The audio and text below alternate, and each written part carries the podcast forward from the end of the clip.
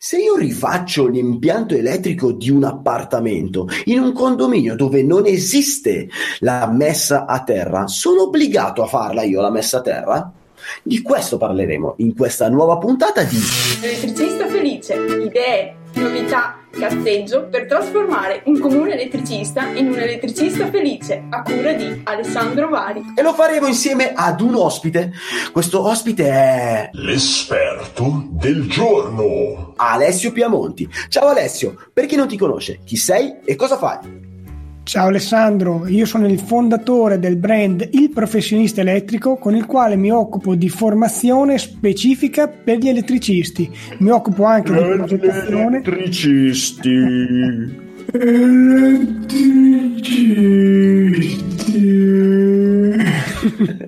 mi occupo anche di progettazione di impianti elettrici ed elettronici. E la tua domanda è interessante perché Ottimo. Se eh, l'appartamento è un appartamento per i musulmani, per i musulmani, eh, la messa a terra loro la fanno e si orientano verso la Mecca. Guarda che, guarda che ti ammazzano per molto meno, io te lo dico. E comunque facciamo una distinzione tra quello che dice Alessio e quello che dice Alessandro. Tanto rispetto, eh. Assalamu alaikum wa rahmatullahi ta'ala wa barakatuh. Va bene, no, dai, era una battuta. Ora, la risposta è no, ma anche sì. Quindi dipende.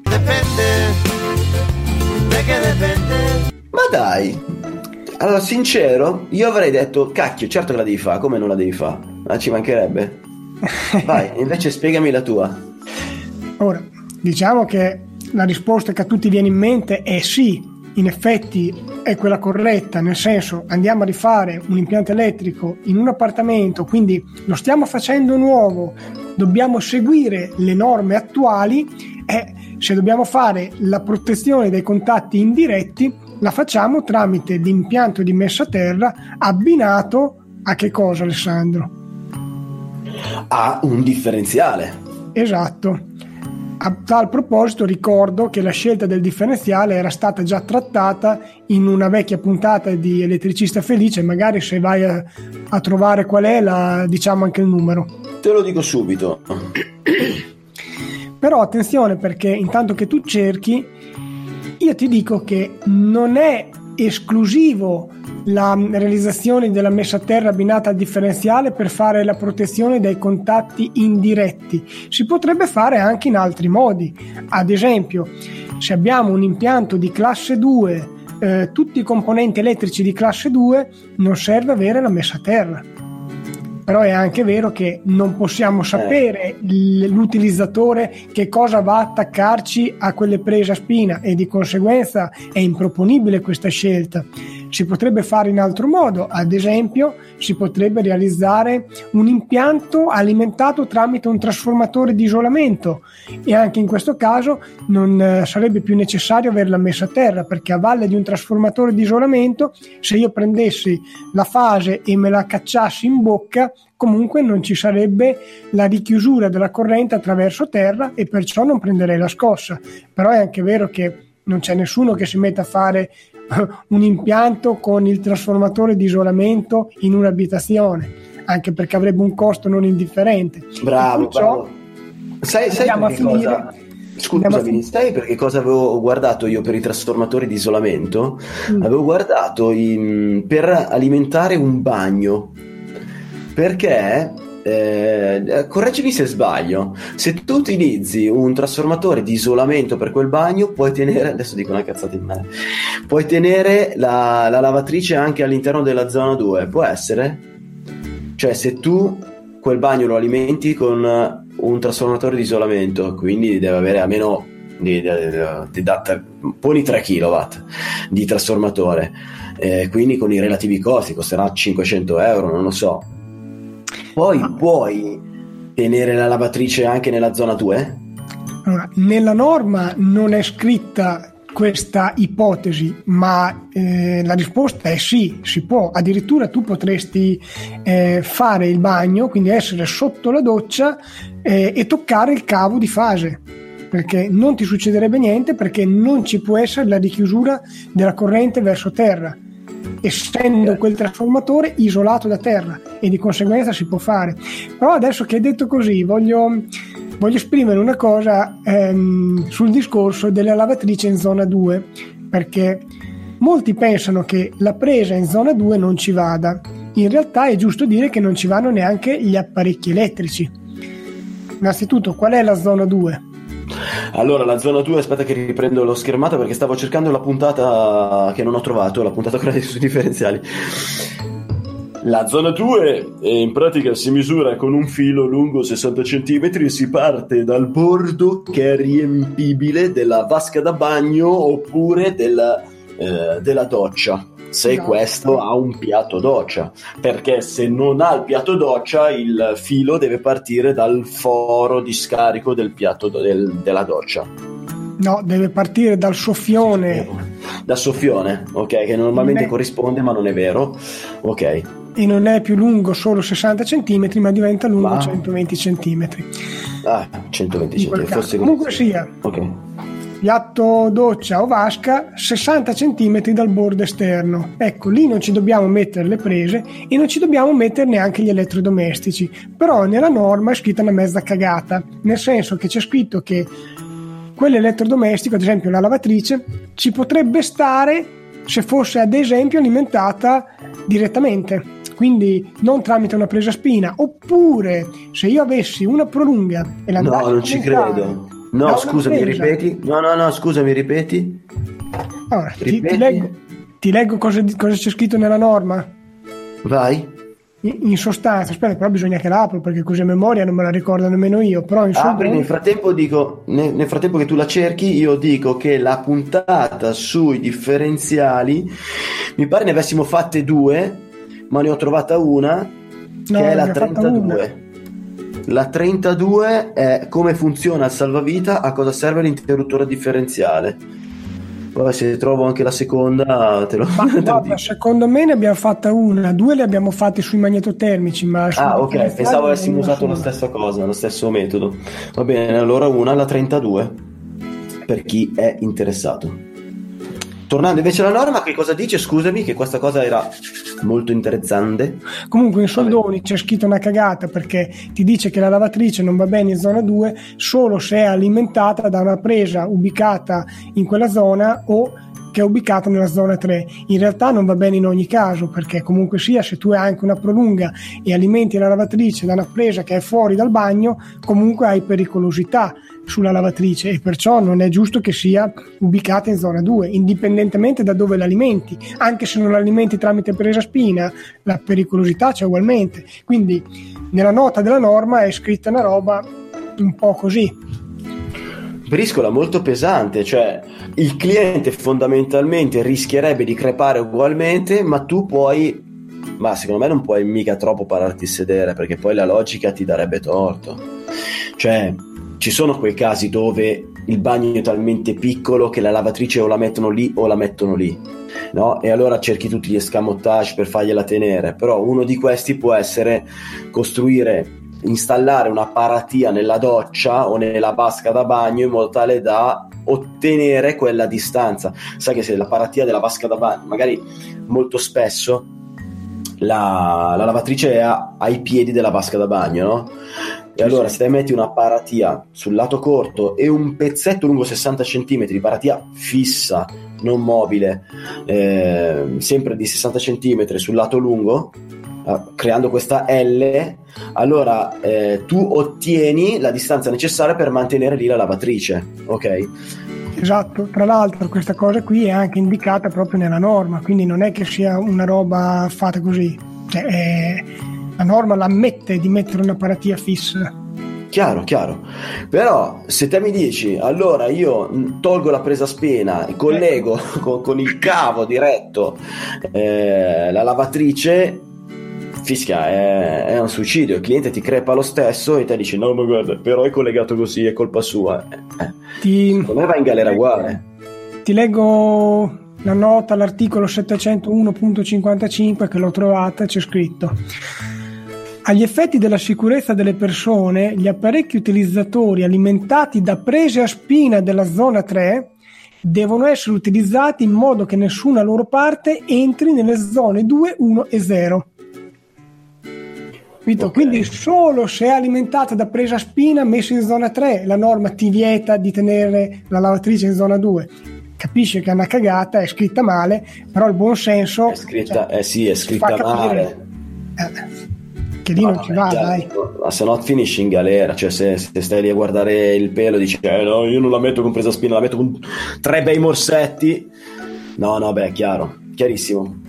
Questo- Andiamo avanti. No, questo però io lo voglio sottolineare perché le norme lo sappiamo tutti che sono interpretabili. Conviene sempre interpretarle nel modo che garantiscono una maggior sicurezza. Se ci vogliamo tutelare, se poi dopo vogliamo fare come cavolo ci pare, eh, interpretiamole come ci pare e, e poi so, No, vabbè, ma dopo- non ha senso lì andare a guardare. Allora, se te guardi la precisione di come è stata scritta, effettivamente puoi collegarla con i morsetti e tenerla lì. Però il cliente ti muore, cioè se hai un minimo di coscienza, non puoi collegarla in quel modo solo per eh, sviare la, la normativa. Non è sicuro. Collegarla in quel modo non è sicuro, quindi il buon senso sicuramente deve vincere ad una nota della norma scritta eh, in maniera, diciamo, non corretta, non precisissima, ecco. Esatto. Ah, basta, io mi sa che quello che dovevo dire l'ho già detto, quindi l'impianto di terra va fatto nel momento in cui si sceglie di fare la protezione dai contatti indiretti tramite messa a terra differenziale e quella domanda che potrebbe sorgere è come faccio a fare la messa a terra visto che il condominio non ce l'ha? Beh, le modalità sono molteplici. Eh, una potrebbe essere quella di piantare il dispersore in un qualsiasi punto condominiale ehm, e, far passare il cavo di terra eh, anche nelle parti comuni condominiali senza che ci dobbiamo preoccupare troppo di quello che dicono gli altri condomini perché questa è una cosa che riguarda la sicurezza delle persone. Quindi c'è proprio un articolo del codice civile non mi chiedere il numero perché a memoria non me lo ricordo in cui c'è scritto che questa cosa qui è fattibile, cioè quando la sicurezza delle persone eh, è importante eh, non c'è la necessità di avere la, mm, il riscontro dell'assemblea condominiale per poter Ok. fare quella messa a terra, la fai e basta. E sarebbe anche bene, no, bene no, non è la parola giusta, sarebbe bello che quell'impianto di terra rimanesse il tuo, dedicato, e non che ci si attacchino anche gli altri, perché se ci si attacca un altro e nel loro appartamento e nel suo appartamento non ha il differenziale, potrebbe trasferirti le tensioni sulle tue masse e il tuo differenziale non interviene perché non sarebbe attraversato dalla corrente di guasto e quindi tu hai il differenziale all'impianto di terra ma un altro che non ha il differenziale ti butta tensione sul tuo, sulla tua carcassa della lavatrice in qualche modo te vai a metterci sopra la moglie per fare l'amore eh, sulla lavatrice e rimani Come giornalmente si fa d'altronde, no? eh certo con la centrifuga al massimo Senti un attimo, eh, volevo chiederti una cosa ma mi è sfuggita. Ah no, ecco cosa volevo chiederti. Ma il mio obbligo, se io rifaccio quell'appartamento, si ferma nella distribuzione della terra, eh, quindi con il cavo che esce dall'appartamento e quindi poi chiederò all'amministratore del condominio che in linea teorica è obbligato a far fare la terra condominiale, quindi per poi poter allacciare quell'appartamento, o sono obbligato elettricista, dovendogli dare un servizio completo, a fare questa terra, cioè piantare la palina e salire su, perché chiaramente cambiano i costi e cambia anche mm, cambia l'impianto, no? Dove si ferma il mio obbligo? Cioè, secondo me, tipo parere personale, è io dovrei arrivare fuori dall'appartamento con la terra, dopodiché il condominio, scrivo all'amministratore il condominio ha l'obbligo di fare l'impianto di terra condominiale. Invece qual è la risposta corretta dal punto di vista normativo? No, più che dal punto di vista normativo, questa sarebbe una risposta da chiedere a un legale. Il mio suggerimento è che nel momento in cui tu vai a fare l'impianto in quell'appartamento, prima di dargli la scossa, prima di dargli corrente, hai già mandato la lettera all'amministratore in cui gli chiedi che venga fatta la messa a terra perché manca. Però non puoi dare alimentazione all'impianto dell'appartamento e lasciare che il committente ne usufruisca senza che ci sia l'impianto di messa a terra, perché sarebbe un impianto pericoloso e quindi la responsabilità diventerebbe la tua. Perciò fai quello che vuoi, studia quello che vuoi, ma dai l'alimentazione nel momento in cui c'è la protezione dai contatti indiretti come viene chiesto dalla norma. Questo accade anche quando fai un uh, sfilaggio e infilaggio di fili nuovi, cioè quando te eh, rifai un impianto elettrico mantenendo le stesse tubazioni. Quindi di fatto è un impianto nuovo con vecchie tubazioni e molto spesso succede di arrivare fuori con la terra e attendere che il condominio lo allacci. In realtà io non potrei rialimentare l'impianto perché è privo di terra quando, quando un giorno prima era comunque privo di terra. Certo, se nella dichiarazione di conformità c'è scritto nuovo impianto, vuol dire che l'impianto l'hai fatto nuovo e quindi la messa a terra ci vuole.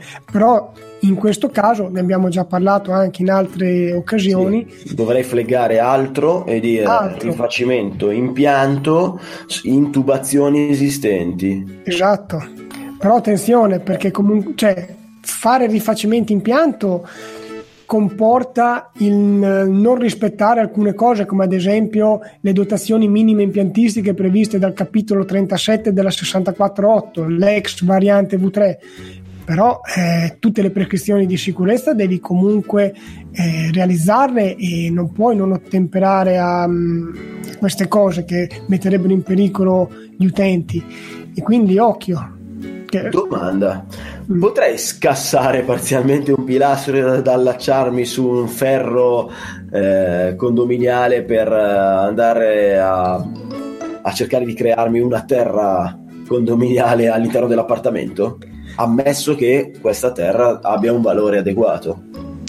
Normativamente è possibile utilizzare le calate dei ferri dei, delle colonne come ehm, conduttore di terra, diciamo, quindi come ehm, conduttore che va a portare poi la messa a terra, eh, che in questo caso sarà realizzata con i ferri di fondazione, quindi è fattibile. Però occhio perché la cosa che non è detto sia fattibile è andare appunto a scalzare una trave in cemento armato, quindi non so se l'ingegnere strutturale sarebbe molto contento di, di sentire dire una cosa del genere. Ok, ok, va bene, va bene. Cioè, in fase, scusa Alessandro, in fase realizzativa, mentre costruiscono un edificio, ti vuoi collegare i ferri del cemento armato, ok, si può fare, anzi, ben venga. Ma se devi andare a scalzare una colonna, wey, non è sì, magari basso, non... eh? Sì, è un mezzo suicidio, no? Ok, chiarissimo.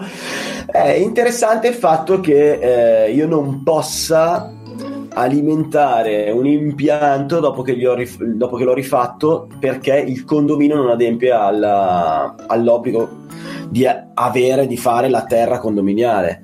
Ehm, però va bene, io posso sistemare questa cosa scrivendo al condominio prima ancora di fare l'impianto, quindi mettendo al corrente che loro hanno questo obbligo, magari allegato a questo gli mando già il mio preventivo per fare l'impianto e le tempistiche in modo tale che possano parlarne in maniera anche un po' più rapida.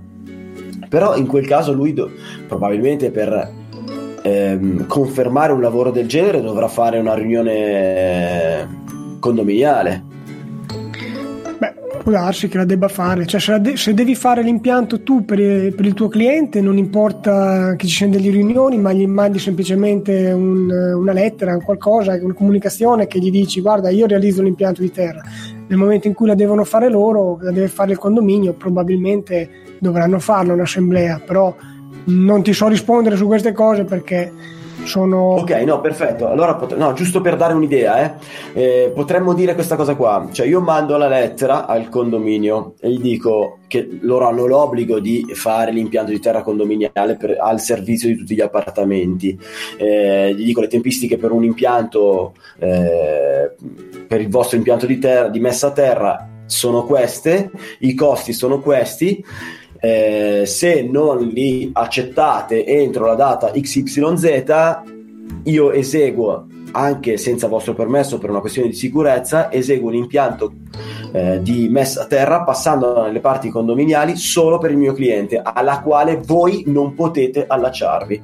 No, non glielo puoi dire che non si possono allacciare, l'unica cosa che gli puoi dire è di chiedergli eh, nel momento in cui si allacciano un risarcimento delle spese che ha sostenuto il tuo cliente, però non puoi, non gli puoi proibire di allacciarsi un impianto di terra perché... Vabbè, allora posso almeno chiedere l'obbligo di avere un differenziale nel caso in cui si allaccino.